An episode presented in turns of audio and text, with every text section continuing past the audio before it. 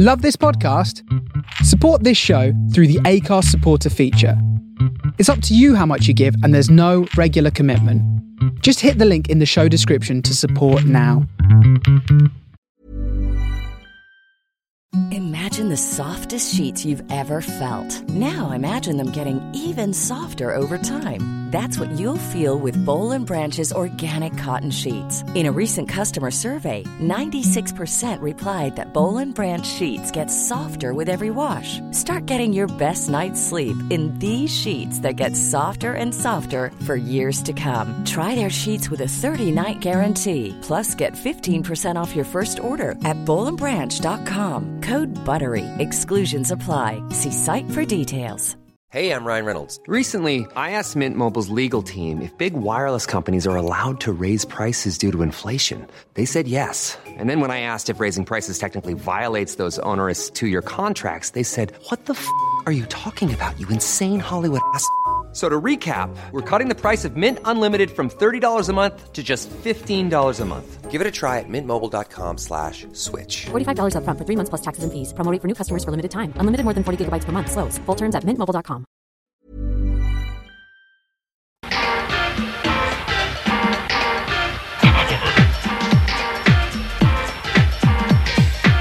Campionato di calcio italiano.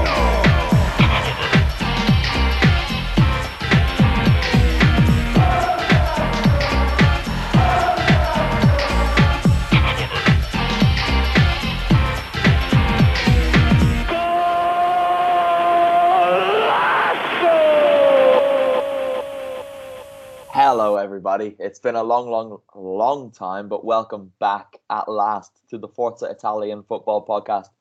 I'm still here. I'm still your host, Connor Clancy. Kev Pogorzelski looks a little bit different, but he's back. Kev, hello. Hi Connor, yeah, I'm unshaven, unhaircut, feeling good. haircut. Yeah, no haircut for twelve weeks. I like your shirt. It's very nice, isn't it? It's the uh, the World Cup uh, Adidas edition for Colombia. Yeah, we, Yours uh, looks similar. yeah, we should say um, this wasn't planned, at least on my part.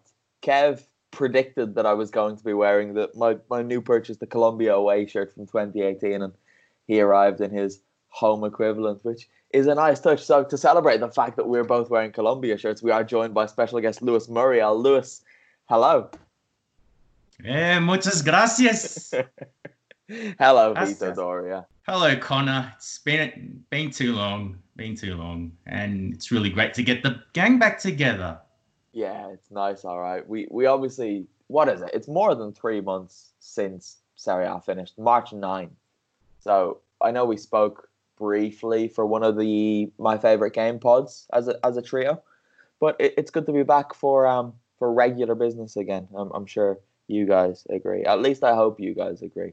Anyway, um, we are here because Serie A is returning. Italian football has already returned with the Coppa Italia semi-final second legs. Um, 122 days after the first legs, which I know Italian football's organization is usually problematic. And last season, I think there was over a month between the two legs of the semi-finals, which seemed ridiculous. But 122 days later, um, surely I'm not the only one who had to go back and read the match reports of the first legs to remember a what had happened and b what the scores were. Kev, were, were you in a similar boat to me in that? I certainly was with Napoli Inter. I think because it had taken place uh, in in Milan, I kind of had this clearly wrong belief that, that Inter, had, you know, it was go were, were heading to Naples with the advantage, whereas Napoli had actually sort of overcome them. So that really sort of threw me off because, again, it's just it's just so long ago, um, and maybe just the fact that we don't necessarily focus on the cup so much until it gets into the latter stages. Yeah, I, I think that probably is. So, and especially because it was, it was February. That's a long, long, long, long, long time ago, right? But anyway, the first leg's finished. Napoli had beaten Inter 1 0 thanks to a, an incredible Fabian Ruiz goal. Um, I remember watching that one actually. It's one of the few things I remember from pre COVID. And E- AC Milan and Juve had played out a one all draw at the Stadio San Siro. We'll start with with Juve Milan because it finished nil nil, and Vito, it's probably a shame that these two teams were involved in the first game back because they don't usually excite, and they didn't. No, although both teams have prestigious histories and great reputations in the football world, they're not known to be the most entertaining side. So, yeah, it's really not the most ideal return if uh, you want to try and attract the audiences back to Italian football.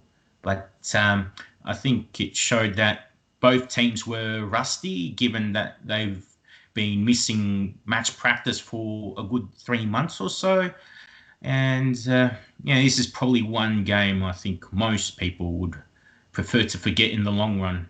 I know I will be. I've already blanked it out of my mind, but rustiness is something that we do have to um, to allow for, given that the players are coming into this without having a real pre-season. Um, I know a couple of teams played like intra squad friendlies and things like that, but it's it it's not ideal circumstances. Kev, what did you make of the game? Well, um, it's not just rustiness when you consider uh, Rebic's challenge that we'll touch on. He was like We'll a, he was like a puppy that. Well, you'll be aware of this, Connor. It's like a puppy that hasn't seen you for weeks on end, and then suddenly comes bounding in with all this sort of energy. Um, but yeah, it was a it was a little bit disappointing. Again, I think I kind of didn't expect too much from the game. Um, the players coming back from a long layoff, kind of expected Juventus to have the advantage. You know, we saw that just before lockdown that they they, they showed that they can um, sort of perform, if you like, um, in in these sort of strange circumstances with no fans, where you would usually expect fans in big games because they won the uh, Derby d'Italia just before we we locked down. Um, and yeah, and then the, the Rebic red card probably just ruined it from Milan putting any sort of pressure on on, on Juve um, because they didn't even seem like they they wanted to at times.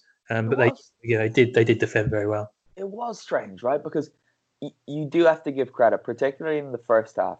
I thought Milan defended excellently, which we have we've seen them give Juve a couple of um, I, I'm not sure problems is the right word, but cause Juve some complications this season, and that they haven't just rolled over for them.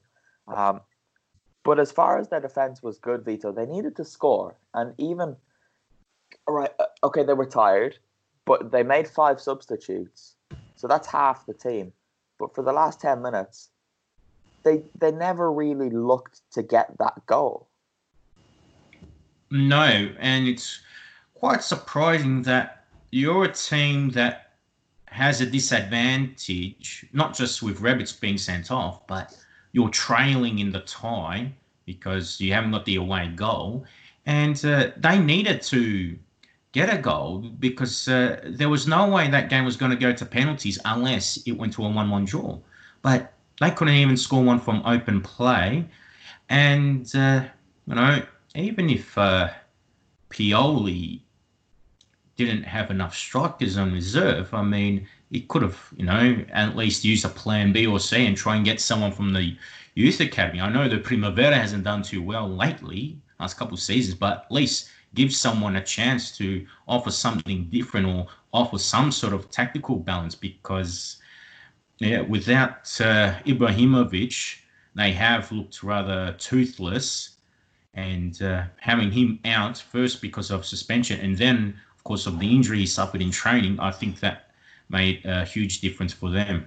That being said, I noticed with uh, Giacomo Bonaventura over the years, he can score with some goals, making late runs into the box. Um, Pioli should have utilised him a bit more so he could have made those runs. I mean, I've noticed a few times over the years where, okay, Davide Calabria wasn't uh, playing on the right; it was uh, it was Andrea Conti. But uh, you know, at least if you get across from the right, Bonaventura has that habit of making that late run into the box and scoring. So even without a proper striker or someone of Ibrahimovic's caliber, you need to find extra sources for goals. But they didn't look like there were any whatsoever. No, they didn't really. And and Conti's not exactly known for his defensive abilities, right? Conti made his name at Atalanta because he scored seven or eight goals in one season as a as a flying wing back. So I thought it was strange, but credit to Milan. I, I, I do know we, we tend to give them a hard time, but they defended well, but they didn't do what they needed to do. So there you go. Um, Kev, you touched on it. That Rebic challenge, that whole sequence of events, right? Because Juve were given a penalty in the 14th minute. Cristiano Ronaldo steps up to take it, having scuffed one in in the first leg late on. And well, I guess the break obviously got to him because he did what he doesn't do and he missed the penalty. He hit the post. Um, and then the ball was cleared immediately. And six seconds after Ronaldo struck the penalty, Ante Rebic flew in about 11 feet in the air. Um, and who was it that he caught? Was it Bentancur? I can't remember. I thought it was Danilo. Danilo, it was Danilo, correct. Um, he flew in and tried to decapitate Danilo and was rightfully sent off. What I loved about this is the referee had the yellow card out. The referee had the yellow card out and he looked over to the side and you could see him kind of think he was obviously told, No, you need you need to do a red for that one. So then he swiftly changed, sent off Rebic, and the Milan players seemed surprised. Kev, can you work that one out? No, the the the surprise on the Milan faces was absurd. Really, I think you've got to consider that. Um, even without looking at who's coming towards you, you can't you can't assume that they're going as high as you are with your foot. And although I joked earlier about about this maybe being a little bit of uh, pent up energy from the from the break in um, in games, I think the the Ronaldo miss plays a huge part as well because you're probably standing there as a, a Milan player, not expecting uh, Ronaldo to miss as he never never does, and you get this surge of probably probably positivity that then Rebic carries into that challenge where they probably then think, oh, if I nip this ball, oh, we're we're through. You know, most people would probably sort of be caught on their heels because they would be expecting to celebrate a, a goal for Juve. Um, but it was always the right decision to to send him off. Uh, there's getting excited and then there's doing that though. It was nuts, like completely nuts. Um, Italian football back, right? Anyway, um, right way to come back. I know, right? But then after that, everything was terrible. So that was very, very much the peak. Um, those like ten seconds. But that finished. Juve are through into the final, and Napoli will be their opposition in Rome on Wednesday, June seventeenth, which seems very, very close because it is. But um, they're there because of Dries Mertens, and strangely because of David Ospina as well. So I guess the Colombia shirts are quite appropriate um, in a way. But this game started in the worst possible fashion. Obviously, Napoli had that 1 0 advantage from the first leg, but that was deemed null and void after two minutes when Christian Eriksen whipped in a corner. David Ospina managed to allow himself to be nutmegged by the corner, and Inter led from there. Inter bossed it.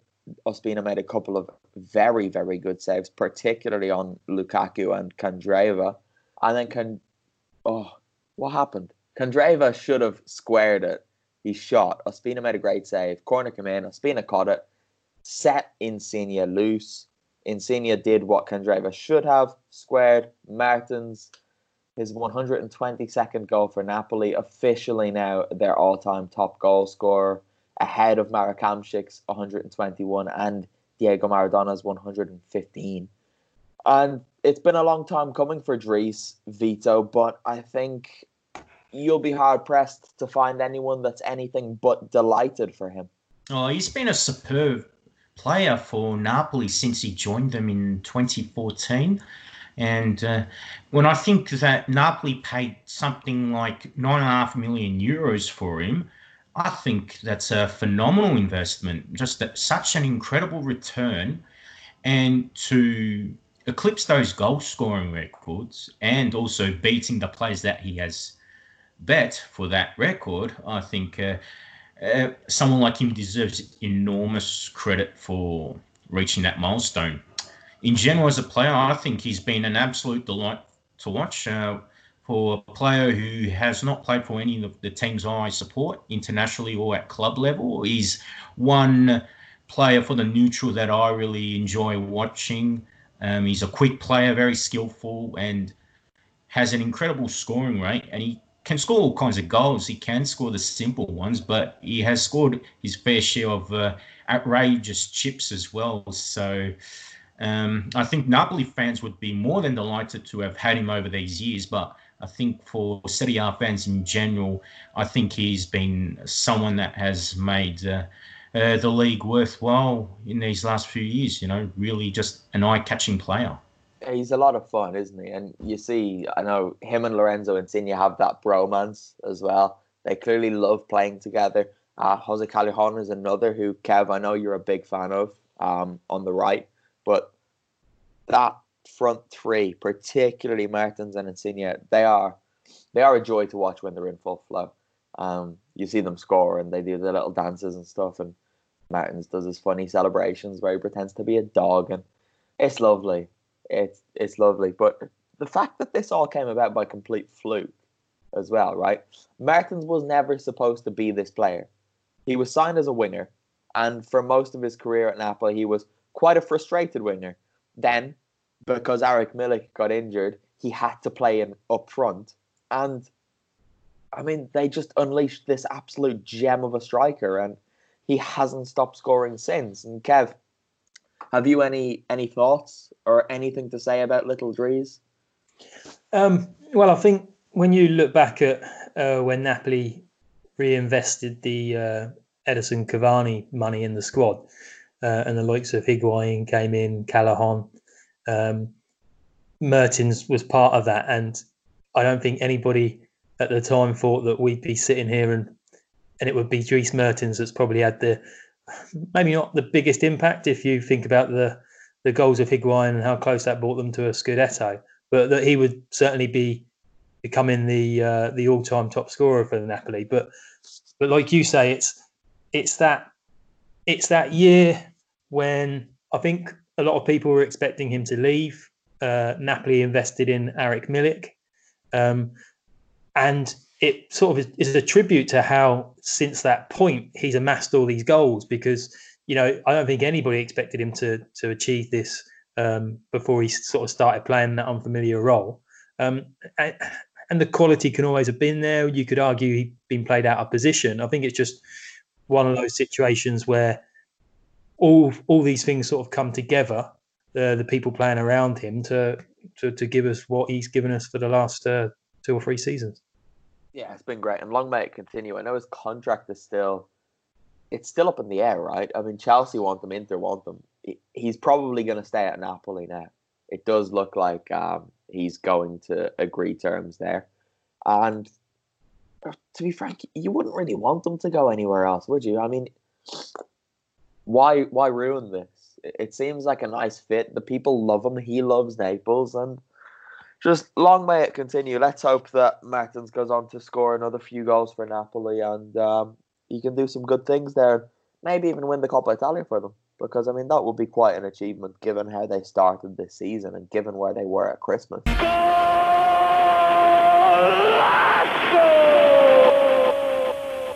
Anyway, Serie A's back, guys. Not quite yet, but in six days, Torino play Parma. And it, finally, uh, surely I'm not the only one that's ridiculously excited about this. Even now that the Coppa Italia has given us that little taste of Italian football again, um, my excitement for Serie A's return is on a different level. Torino Parma is quite a nice game for to come back with. We've obviously got the a strange situation in the league because some teams have played 26 games and some teams have played 25 games. So what they're doing is the teams who have played 25 games are playing first to catch up, and then things just move forward with a frightening pace, really. Torino Parma and Verona Cagliari is on the Saturday the 20th, and then we've got Atalanta Sassuolo and Inter Sampdoria on the Sunday the 21st. So, who's excited? Here's a cool fact a crocodile can't stick out its tongue. Another cool fact you can get short term health insurance for a month or just under a year in some states. United Healthcare short term insurance plans are designed for people who are between jobs, coming off their parents' plan, or turning a side hustle into a full time gig. Underwritten by Golden Rule Insurance Company, they offer flexible, budget friendly coverage with access to a nationwide network of doctors and hospitals. Get more cool facts about United Healthcare short term plans at uh1.com. Hey there, it's Michelle Norris. I'm host of a podcast called Your Mama's Kitchen. When I travel, I'm usually looking for a way to find a taste of home when I'm not at home. And one of the things I love to do when I am at home is entertain. And Airbnb allows me to do that. When I was in California recently, I rented a house that had a great kitchen. And when we were sitting around the table, we were all thinking, we're in someone else's house. Someone could be in all of our homes as well. If you have a home, but you're not always at home, you have an Airbnb. Your home might be worth more than you think. Find out how much at airbnb.com/slash host. Mom deserves the best, and there's no better place to shop for Mother's Day than Whole Foods Market. They're your destination for unbeatable savings, from premium gifts to show-stopping flowers and irresistible desserts. Start by saving 33% with Prime on all body care and candles. Then get a 15-stem bunch of tulips for just $9.99 each with Prime. Round out Mom's menu with festive rosé, irresistible berry chantilly cake, and more special treats. Come celebrate Mother's Day at Whole Foods Market. Initially, I was not looking uh, forward to it, to be honest, because I started watching a bit of the German Bundesliga, especially the Borussia Dortmund uh, Schalke game, and that's a local derby in Germany. But I thought without the crowd there, it just didn't feel the same. So I thought, how could Serie A be that appealing? But then, you know, I managed to um, find a replay of the Napoli Inter game online uh, watched that and I thought, okay, I haven't been impressed with the, I wasn't impressed with the game overall, but just the feeling of watching Italian football again, I thought, you know, maybe once the league returns, I might get that enthusiasm again. And, uh, you know, I'm curious to see how things pan out. It's a unique set of circumstances, so maybe in hindsight or as the years go by, we might not hold the 2019-20 season in high value, but just to be watching live football again, I think it's just a great experience and something to keep us occupied. Getting used to it without the fans is definitely something, but I've had this weird experience with every time I watch a match, it's like the the circumstances, the environment around it is different. So watching the Bundesliga, obviously they, they hadn't been using the fan noise, so it's just the commentary and then the the audio that you hear from the stadium, which is the players and the coaches shouting. Then La Liga has since returned with crowd noise pumped in and even crowd graphics, which I know, Kev, I think we have a slight disagreement on this, but I quite like it because it, to my eyes, I, I don't get distracted by big empty stands. And I can actually focus on the game. But I find when there's big empty stands there, uh, my eyes are just drawn to them. But I guess with the design of Italian football stadiums, quite often you can't necessarily see the stands. Or when you can, the parts of the stands you can see are empty anyway, like at the San Paolo, which I think contributed to why I was able to watch that so easily. Um, but the, the crowd noise and the, and the the crowd graphics what do we think about that? Is that something you'd like to see in A, Um, the crowd noise, certainly. I watched the first couple of uh, Bundesliga rounds, and like like uh, Vito, it was it was just a bit odd. Um, I kind of thought that I, you know, when we eventually get Serie A back underway, I, I, I came a little bit accustomed to that as we played a couple of games in lockdown and was watching them. Um, you know, well, I was watching them without commentary either, so they, you know, they you have that kind of hollow, hollow feel to it. I think the the, the sort of subtle crowd noise improves the viewing from a from a television spectacle because you can almost watch it without you know even drawing your eye to the stands. Where we kind of differ on our view of the uh, Seville derby was that I don't know if it again there was technical glitches trying to sort of get this refined, but the crowd would be there one moment and then disappear. Then an advert would be displayed across it, and, and I found that distracting as opposed to maybe just having a you know blanket of empty seats. Now I watched um, must have been Celta Vigo, must have been at home uh, against Villarreal yesterday. It was on in the background, and actually there were no kind of glitches with the fans, and and, and I agree with you. It then looks more authentic, if that's the right word, um, and also doesn't sort of draw your eye away because it's flashing an advert or anything. So I think both can work, but um, I think if you're you've got a game on and you've got the, the the sound of the fans is is arguably more important than than not having those empty seats.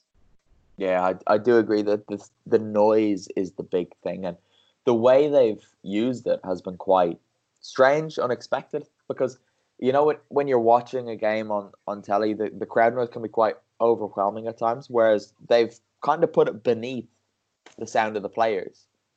Usually, you can't hear anything the players are saying because the crowd is louder. But in the last couple of games that I've seen, you can still hear some of the communication, and there's that constant background noise of the crowd, which isn't perfect either, right? There are there are some chances that come and go where the crowd noise is a little bit delayed, but just having it there constantly is is quite good. It's quite reassuring, and it doesn't make you feel like you're you're watching something completely out of the ordinary. I, I think it's it's very much helpful. Um, but but on to Serie A, we have a problem that the season still might not finish because of the rules that are in place. So basically, much to Gabriele Gravina's frustration, and I think everyone's frustration. I've spoken to a couple of Serie A players, and they've said that they're also annoyed about this, which is that if a player tests positive, the whole team have to go into quarantine for two weeks, which given that each team is going to be playing a game every three days, more or less, it doesn't bode well for the season finishing. Um, Vito, I don't know what your thoughts are on this. I think it's quite a strict rule, and essentially for the reasons that you have stated, uh, it does give a sort of grim look to the future if uh, a player does test positive for the virus. Uh, it's uh, even if no one uh, tests positive, it's quite a packed schedule as it is to try and finish the 2019-2020 season. So um, I think you know it's quite incredible that they're doing it this way and they're going to play so many games and you can only imagine how fit or or whatnot the players are going to be you know how they can last for the next two months as they try to finish uh, the season quickly. But if they postpone the season again or they try to go for this playoff system that's being proposed, yeah, it just feels a bit messy, but also a bit sort of hollow. It makes you wonder why on earth they've gone for this system to just finish the season one hit within a two month spell. So, um, you know, probably as we look towards the future, maybe we'll look at this and say that, oh, well, uh, they stuffed up when they tried to stop the season back in March.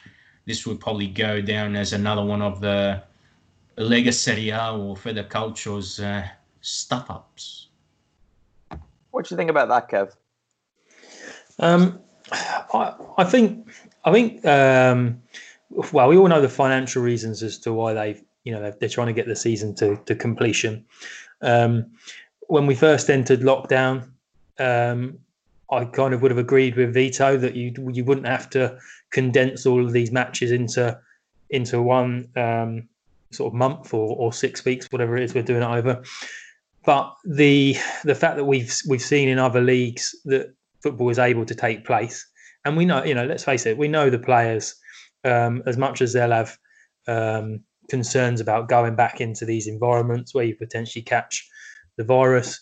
Um, it's not any different really to other industries. Um, and arguably, football is going to be better uh, controlled than, say, supermarket workers. So I think then you have to get the season done with the aim of, of starting the 2021 campaign. If it was a scenario where we were looking at not being able to restart until uh, October, you would have, uh, you, you know, you could then make a decision on cutting this season or playing this season out over a longer period and, and, and just getting rid of the 2021 season. So I think things have moved on so quickly and uh, without difficulties, if you like, from Bundesliga or, or uh, Spain with with people um, being tested positive of the virus that we, we've got to do it this way. Yeah, well, I think it is the safest working environment in the world at the moment because players are getting tested with the um, swab the swab test every four days, and then they're getting bloods done every two weeks. So they all know that they don't have it. I mean, you can't be more at ease than in this situation. Everyone they're coming into contact with doesn't have the virus, so I think it should be okay. It should be, but obviously people have families who work in different jobs, so that's where the uncertainty comes into it. And I just think the the two week quarantine for for teams if someone tests positive isn't feasible. Um, I still wouldn't be surprised if they lifted that rule, but I think it might take someone actually contracting the virus for that rule to be lifted. Um, but yeah, football's coming back. How long it stays back for, we do not know. But it's here now, and we'll be here to talk about it for as long as it is. Season is going to finish on August the 2nd. So we've got, what, six, seven weeks of football. And the way it's working is that every round of Serie A is played over three days. And then there is a one day gap between each round of fixtures. The fixture times are quite unique because obviously Italy's quite a hot country. And on the weekend, basically, the, the kickoff times are 5.15, 7.30, and quarter to 10 Italian time. So work that out for wherever you are in the world. And then for the midweek fixtures, it's just the 7.30 and the quarter to 10 kickoff times, which I'm very pleased about. I love when games kick off late, and quarter to 10 is a beautiful time to start a football match. It's similar to Spain, where they, they often kick off at, at 10 p.m. because of the ridiculous heat there. So I'm quite pleased about that. Um, I don't know how we're going to work the podcast going forward, to be honest, guys, if there's a new round of fixtures every three days. But we will discuss that and organize something. But given how the situation is, Juve are top of the league by a point, Lazio are second, um, and then Inter are some way back. It's pretty much a two horse title race, you could say. Um, Vito, the break probably favors Juventus in that it gives Cristiano Ronaldo time to recharge. Oh, certainly. Considering that he's 35 years old now, I think the break would be handy for him, and uh, not just him, but I think Juve in general, with the superior squad depth, will be uh, better off than most other sides.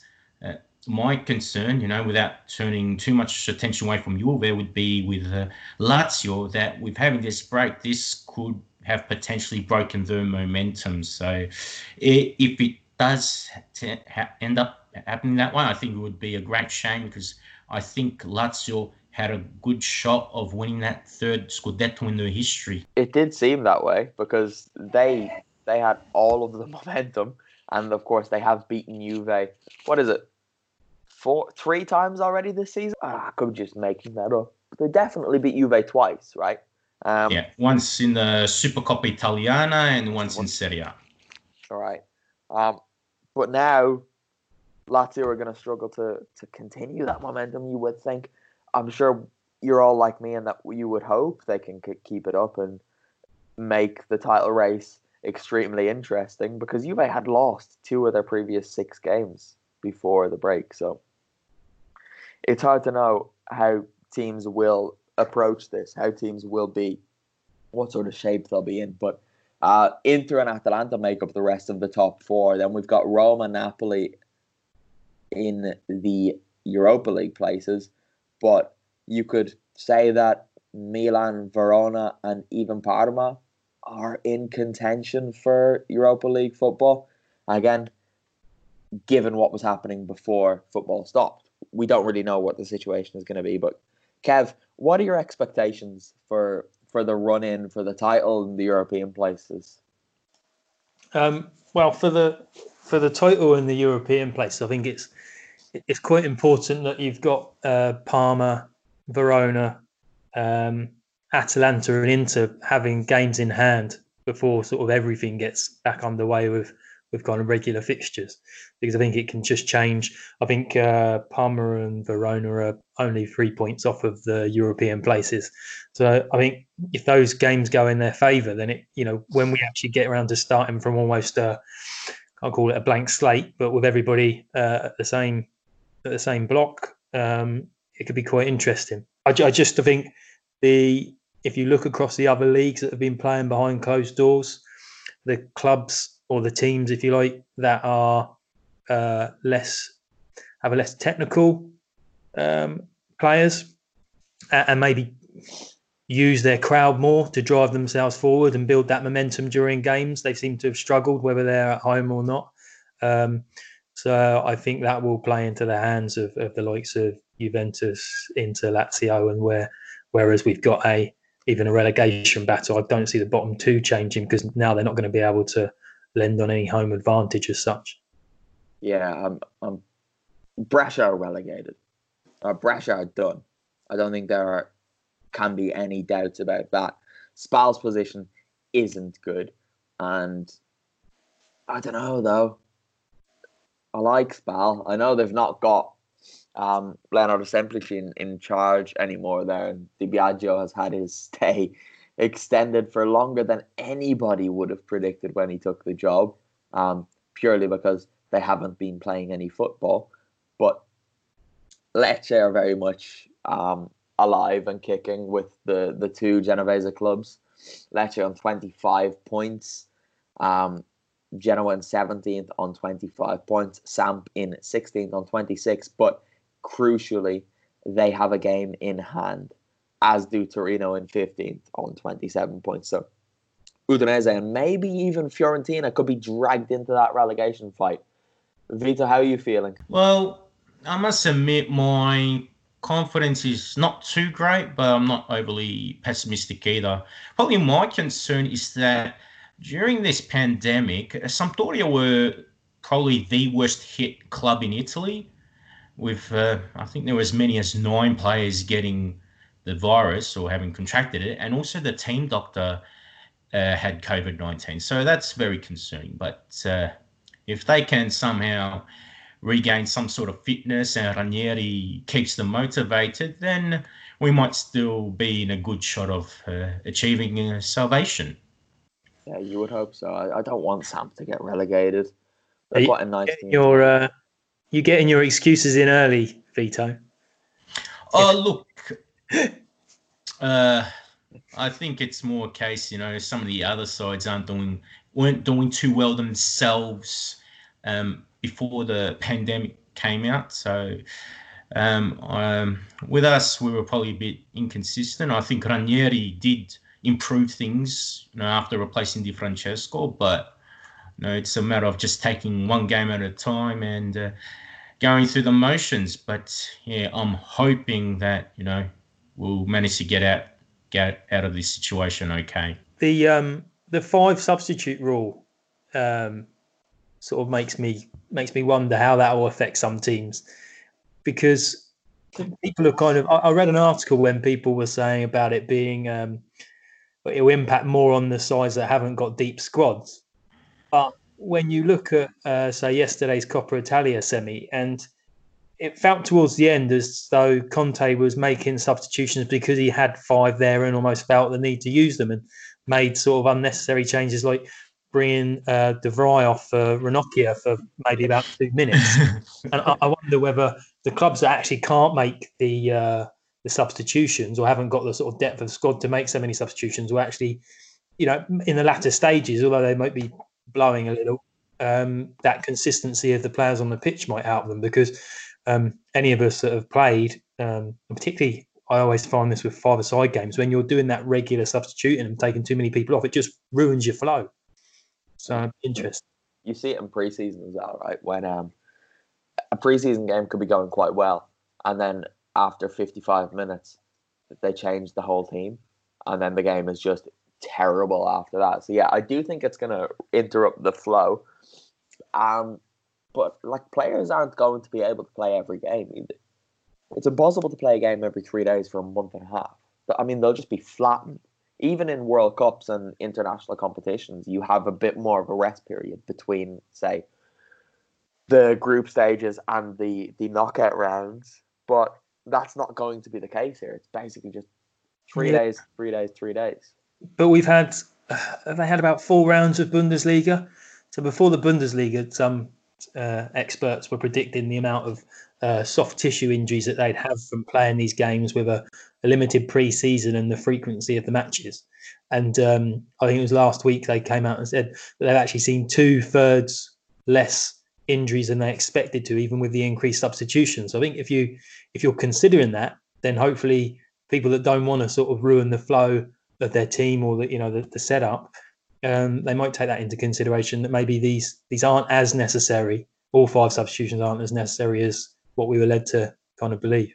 Yeah. Um, speaking to people at Parma this week, they've already got three muscular injuries, which they are quite angry about it because there's nothing they can do either, right? It, it's natural having not done anything for so many months to then have the muscle injuries rack up like that. But yeah, it, it's going to be strange. We're all kind of learning.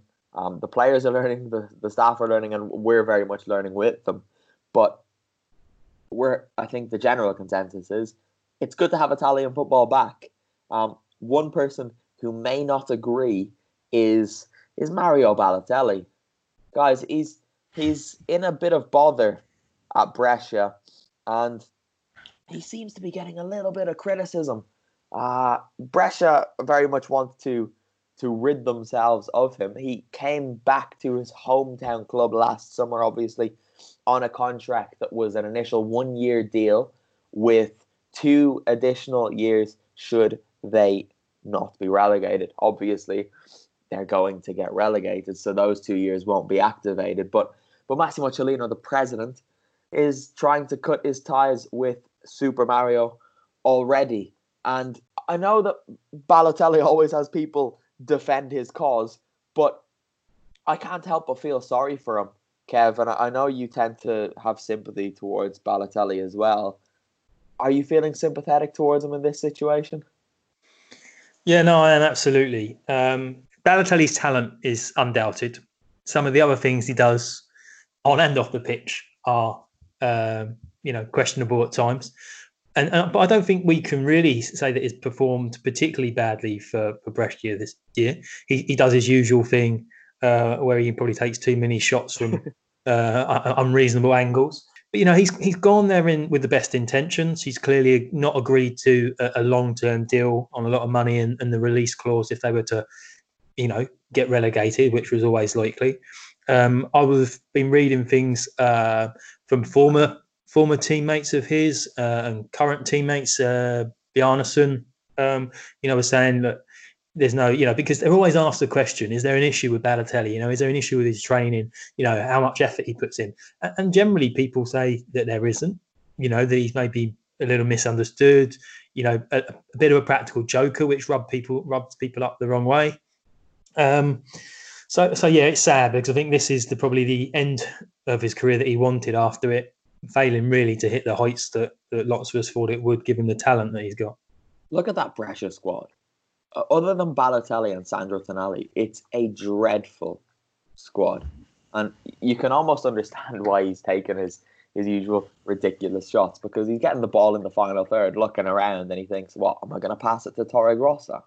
A better a better chance of scoring from forty yards than doing that." And I do feel bad for him, and particularly right, he's played nineteen games in Serie A this season. He scored five goals that's not a terrible return for a team who are rock bottom of the league with little to no service as well. And then you consider the fact that on the pitch, he's been racially abused twice. Um, one of those times, he tried to leave the pitch, and his own teammates were trying to tell him not to. And then he was the the victim of a, a racist joke by his own president, Massimo Cellino, who never apologized for it when he was questioned about it, he was like, "Oh, it was just a joke." He never actually said sorry, and the environment he's gone back to hasn't been the environment where any player would want to walk into, particularly someone like like Mario, right? Um, and I just think he was always fighting a losing battle going back there, and I do feel dreadfully sorry for him because, like you say, this is probably um, the last dance for him at the at the level that he wants, right? Because he did quite well in France with both both Nice and Marseille. He probably shouldn't have left Nice um, when he did because he seemed to be enjoying it there, and obviously the the geo the geography of Nice as well. It's very very close to Italy, both in terms of culture and location. Um, and now he's back in Italy, and it's just not going well. Vito, what's next for Balotelli? Well, there has been speculation that he could go to the MLS, or uh, there's even been speculation that he could even end up in the Brazilian league because Flamengo were linked with him uh, just before he signed for Brescia, and uh, he could move there as well. But uh, yeah, it looks like his career, at least in Serie A, looks finished. And uh, even if he stayed in Europe, which I doubt very much, I think uh, the only place he could really consider going is if another Ligue 1 club gave him another chance because he probably did play his best football at Nice. There have been patches at Manchester City and AC Milan, but um, in the two and a half years he was there, probably the two under Lucien Favre, who's now at Borussia Dortmund, were probably Balotelli's best years at club level. Yeah, I'd agree. Um, just back on the pressure. I mean, it's easy to forget the pressure of change coach every weekend as well, right? The Eugenio Corini Diego Lopez. spells this season. Diego Lopez, I forgot he was in charge. To be honest, I thought Corini was still there, but no. Uh, then I saw Lopez running his mouth about Balotelli, and obviously Fabio Grosso had that stint in December and November as well, which ended with after Atalanta beat them three 0 the derby. Um, but yeah, I think um, I think if he can be blamed for anything, it's for making that, you know, making another wrong decision to to go back to Italy and go to Brescia, based probably on the the heartstrings pulling at the move, a bit like when he went back to to to Milan after obviously having that first stint, which was uh, far more successful. Um, the move to Marseille was probably because he, he thought he he still had the ability to do it at a bigger, in inverted um, in brackets uh, club, you know, and with an eye of getting back into the Italy squad. It's all these decisions are probably just ill advised and, and based purely on heart rather than staying where he was playing his best football at Nice. Most of the questions are about the moves he's made then, right? Because everyone always talks about, oh, well, you know what Mario does off the pitch. What does he actually do? It, he jokes, right? He, it's not like he's going out um, doing what Nainggolan does every weekend, right? He he tends to just joke around, like you say. He's a bit of a practical joker, which rubs people up the wrong way.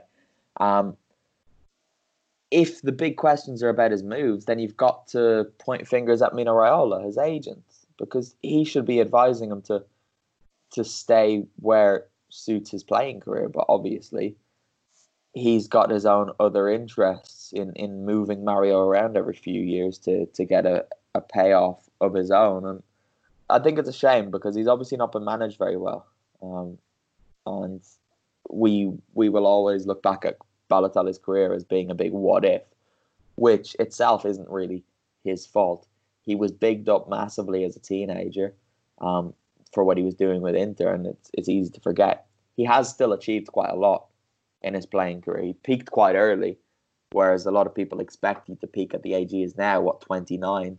Balotelli probably hit his peak between nineteen and twenty two, and it's just a shame that he's not been able to stay at that high level. Um, and his homecoming didn't exactly go to plan. Who knows? Maybe he'll go to Atalanta. Gasperini will get the best out of him, and Brescia will be feeling sick to their stomach. Who knows?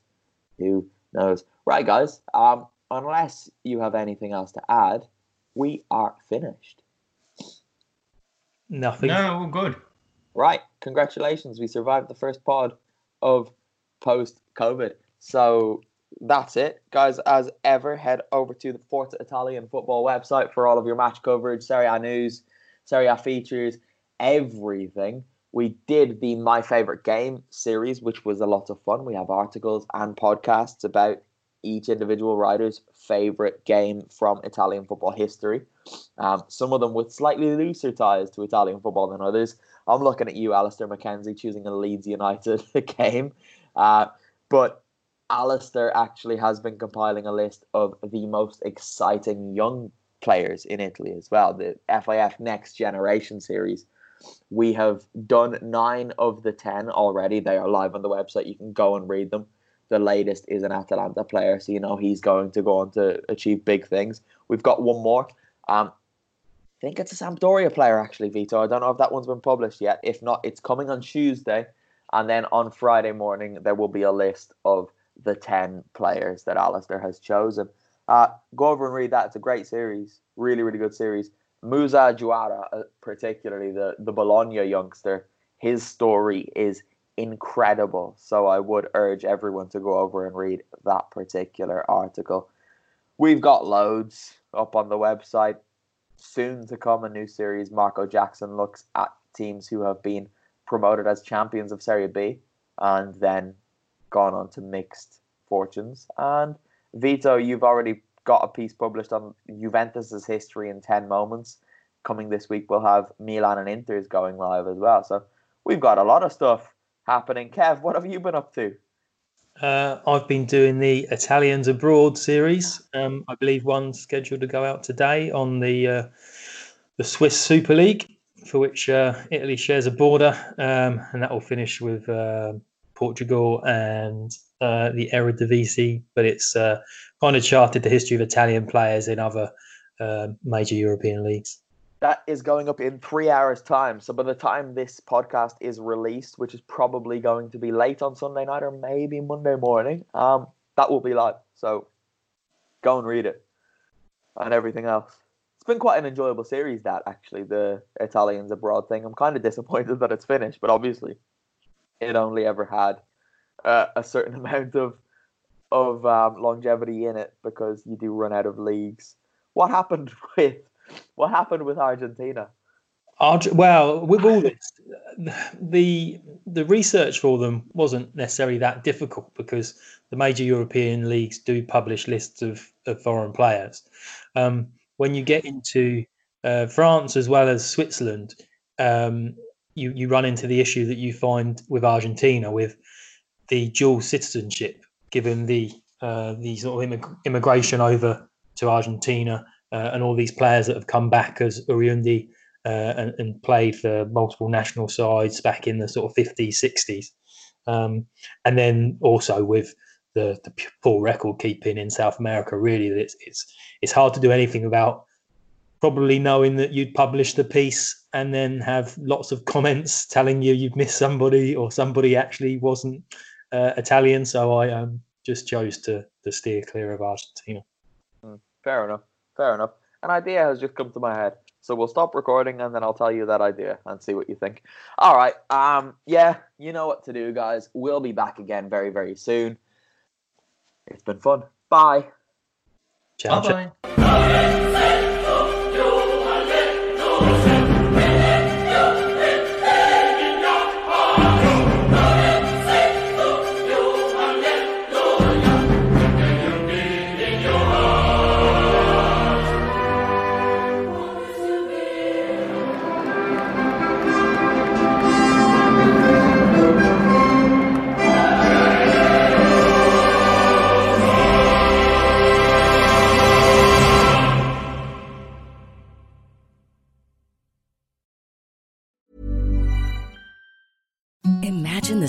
Softest sheets you've ever felt. Now imagine them getting even softer over time. That's what you'll feel with Boll and Branch's organic cotton sheets. In a recent customer survey, 96% replied that Boll and Branch sheets get softer with every wash. Start getting your best night's sleep in these sheets that get softer and softer for years to come. Try their sheets with a 30-night guarantee. Plus, get 15% off your first order at bollandbranch.com. Code BUTTERY. Exclusions apply. See site for details.